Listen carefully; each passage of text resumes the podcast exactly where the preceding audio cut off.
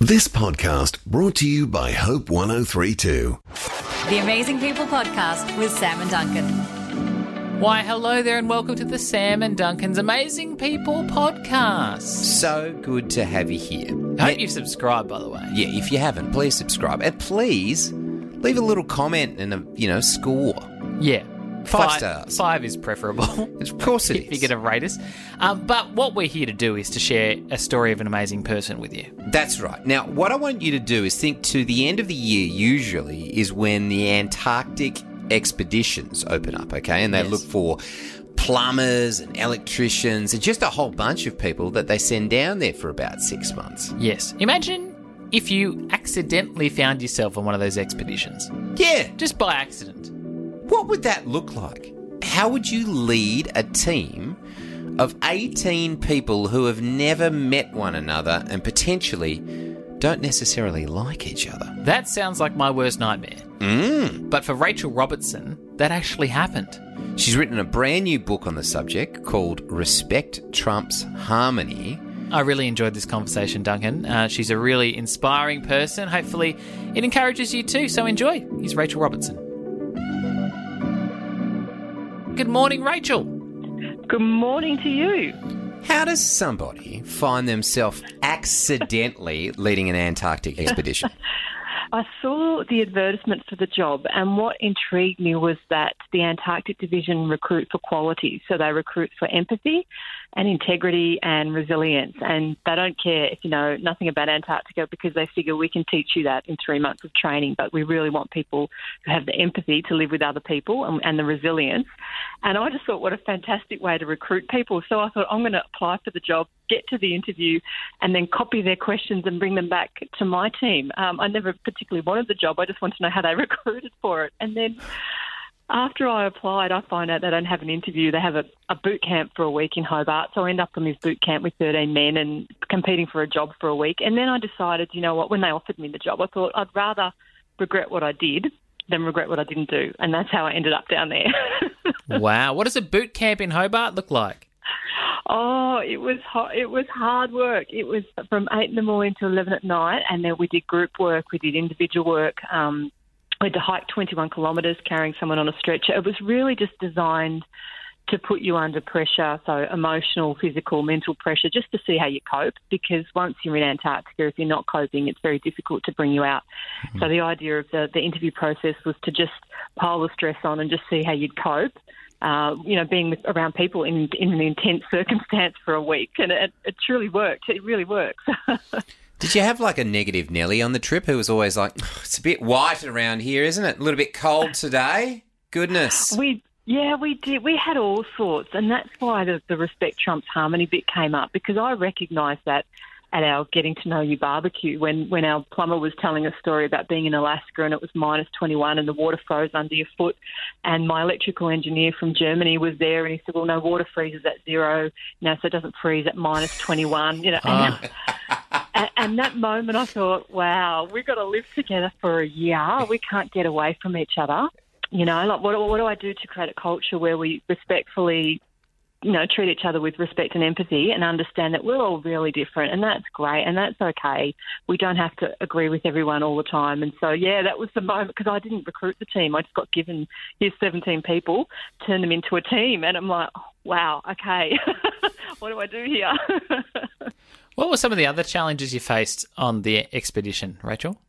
Yeah, as you can imagine, mental health is a big one. And again, that's why I wanted a culture of um, respect, trumps harmony. I didn't want a culture where people turn a blind eye if someone was struggling or uh, even to safety. You know, if, if something's not right or someone is struggling a bit, I wanted a culture where people could actually say, yeah, I'm, I'm not not so flash today. I'm really homesick, or I'm missing my kids, or and so we could actually talk about it and deal with it. Because I thought if we paper over it and pretend everything's sweet and everything's great when it's not, that's when we're going to have problems. And so we just wanted to create this culture where we had the, the respect in the team, and that's where the um, the no triangles rule came from, which is I don't speak to you about him. If I have something to say to him, I go direct to him. And just that simple tool built respect in the team because it meant in a really tough environment, in a really tough workplace, you, you knew everyone had your back. No one would be complaining about you behind your back. If they had something to say, they'd come directly to you and, and deal with it professionally and respectfully. And even just that simple thing built this respect and resilience in the team because it's like, yeah, okay, well, they've got my back. That's good. That's a good thing. Surely, though, there's a moment, okay? You're on the expedition, Rachel, and um, tensions flare, and uh, someone has taken a pickaxe, put it somewhere where they've forgotten where it is, and it's just erupted. You know, there's no triangles; they're just screaming at each other. You walk in to solve that. How do you how do you calm tensions, acknowledge the diversity, and then move through two different personality types that really don't like each other? Yeah, uh, well, and it was that. It was two person, two very different personality types that would, would never see eye to eye on something, and that's okay. You know, I didn't expect that. I just expected them to act respectfully, and, and that's. It took a long time. It took two months to embed this in the culture. And one of the things we did was, when we had those conversations, we used facts and data. So rather than using words, we actually knocked out all the words like everyone, no one, always, never. Because if you say to someone you always do something or you never do something. They'll, they'll get emotional. And I think an example, if I say to my husband, you never put the rubbish bins out, he'll pick a, a time, it could be 10 years ago that he did it, but he'll say, so it's not never. Um, so you have to use facts and data and say, look, you know, um, we spoke about this yesterday or we spoke about this last week and you said it wasn't an issue for you to not do that.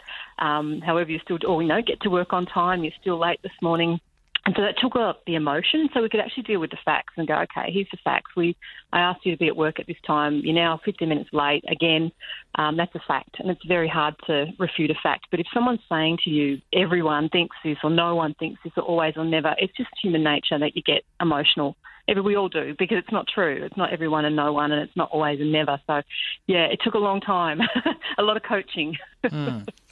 Rachel, what is it that makes you believe that respect is better than harmony? I guess it was just being in that environment sort of twigged me to it because I thought we were so different and we were different religions, cultures, sexuality, gender, age, profession. We were a real melting pot of people and to live together with no privacy through months of darkness was pretty intense. And mm. I thought we're already under enough stress. So for me to force mateship and friendship and say, look, we all have to get along and love each other all the time and be best friends. I think I thought that's just going to create more stress because I'm forcing you to be friendly with someone you've got nothing in common with, and and you don't. We had a 24 year old death metal music fan living next door to a 62 year old grandfather. Now, not a lot in common with those two, but they ended yeah. up you know, respectfully working together as a team. But if I had forced that, if I had said, look, I expect you guys to go and um, socialise together, go and play pool or billiards or whatever together, it just wouldn't work and it wouldn't be fair. So, and that was the other thing I was worried. I worry that when we force force those sort that sort of artificial harmony, that, that truths get hidden, and that people don't speak up or speak out if they're being affected, or if someone's doing something unsafe, no one will step in and go, "Hey, mate, you're not wearing the correct uniform or the correct gear." And so I thought I'd rather have a culture where we do speak up, even if, even if it meant more work for me and having to deal with these issues every day rather than just pretend they weren't happening. I thought I'd rather that environment where we deal with stuff as grown ups and, and move on rather than people exploding with anger or, or spiraling with depression because they were my two big fears. I had no way to cope with either of those scenarios. So I thought, how do I prevent them mm. or mitigate? And that was all around putting in tools in place to support the guys so that we could talk about stuff. And it, it worked. Now, you talked about one of those pillars, which was no triangles. So I'm not going to speak to you about another person. Let's speak directly to them. Mm. But one that really touched my heart and I want to know more about is bacon, the bacon wars. Wars. This is dead set the truth. One one of the, the tradies came up to me and said, "We need to have a meeting to decide how to cook bacon, whether it should be soft or crispy." Crispy. When the chef, yeah, yeah, yeah, of course. Because the, the, chef would have uh, Monday mornings off. She worked the rest of the time, but she'd have Monday mornings off. So it was our turn to cook the breakfast. And the the diesel mechanics were cooking it soft, and the plumbers were cooking it crispy, and they wanted me to have a meeting to decide how it should be cooked. and And what? I actually got to the bottom of it. Right, I did. The, I did five whys. I went why, why, and why? Why is that an issue, and why are you concerned? And I got to the bottom of it, and it turns out the relationship between these two teams had broken down over the use of a vehicle, but it manifested in the bacon. So they thought they were being disrespected because the other team was deliberately cooking the bacon the opposite way. Uh. And so I recognised, wow, this is actually about respect. And then I started identifying all these little things that happen in teams um, that are actually symptoms of disrespect. And the, and the classic one, the classic one that's in most workplaces, is the dirty coffee mugs, is the sign that says your mother doesn't work here, put your dishes in the dishwasher. And I've had people say to me, by the time someone puts that sign up, they could have just put the dishes in the dishwasher. And I have to say, look, it's not about the dishes, it's about respect. It's disrespectful. It implies my time's more important than your time. So I'll leave my stuff lying around and you can pick up after me. And that's why it really bugs people. That's why it gets up our nose because it's actually a symptom of a deeper issue. And the issue is a lack of respect. So, yeah, the bacon wars was a epiphany for me and a real eye opener for me. But what about you, Rachel? Is it crispy or soft? What's your oh, What's your pick? Crispy, without a doubt. Okay, now we know the truth. Boss says it. Boss says it's crispy, boss. Love it. You're in this kind of pressure cooker, um, but I'm, I'm now going to take you just into a regular workplace. You know, you're somewhere in the CBD and you walk into a team that has an old culture that has been hardwired in with a whole bunch of people who have been there forever. How do you move them to this new culture? It's actually highlighting differences and actually saying that's great, and, and thing, using facts, things like um, the fact we've got five generations in the workplace now, which has never happened before. Um, you know, t- typically we'd have one or two generations. Now we've got five because people are staying on later, and our, our you know Gen Z, who started around 1996, have entered the workforce as well. So just a simple, one simple uh, graphic point like that or data point like that around generations, our teams are incredibly diverse now, much more diverse than they've ever been before, which just means we won't agree on everything, but that also means we get innovation. It also means we get fresh ideas and great ideas because people are coming from all different experiences and backgrounds and and you know history. And so yeah, you highlight the positives of it, but I highlight the difference. Instead of saying, look, we all need to think the same and be the same. Um, we actually don't. We just need to respect that we're different, and then that's actually a good thing. It's how you handle conflict that's the, the tricky bit. But the having the, the differences is awesome, and it means you get great you know great ideas and fresh ideas with new people. Love that. Well, Rachel, thank you so much for taking the time to talk to us today. Of course, the new book, uh, Respect Trumps Harmony, is available March 8th, wherever you buy good books. And thanks for joining us today on the show. Oh, my absolute pleasure. Thanks for having me.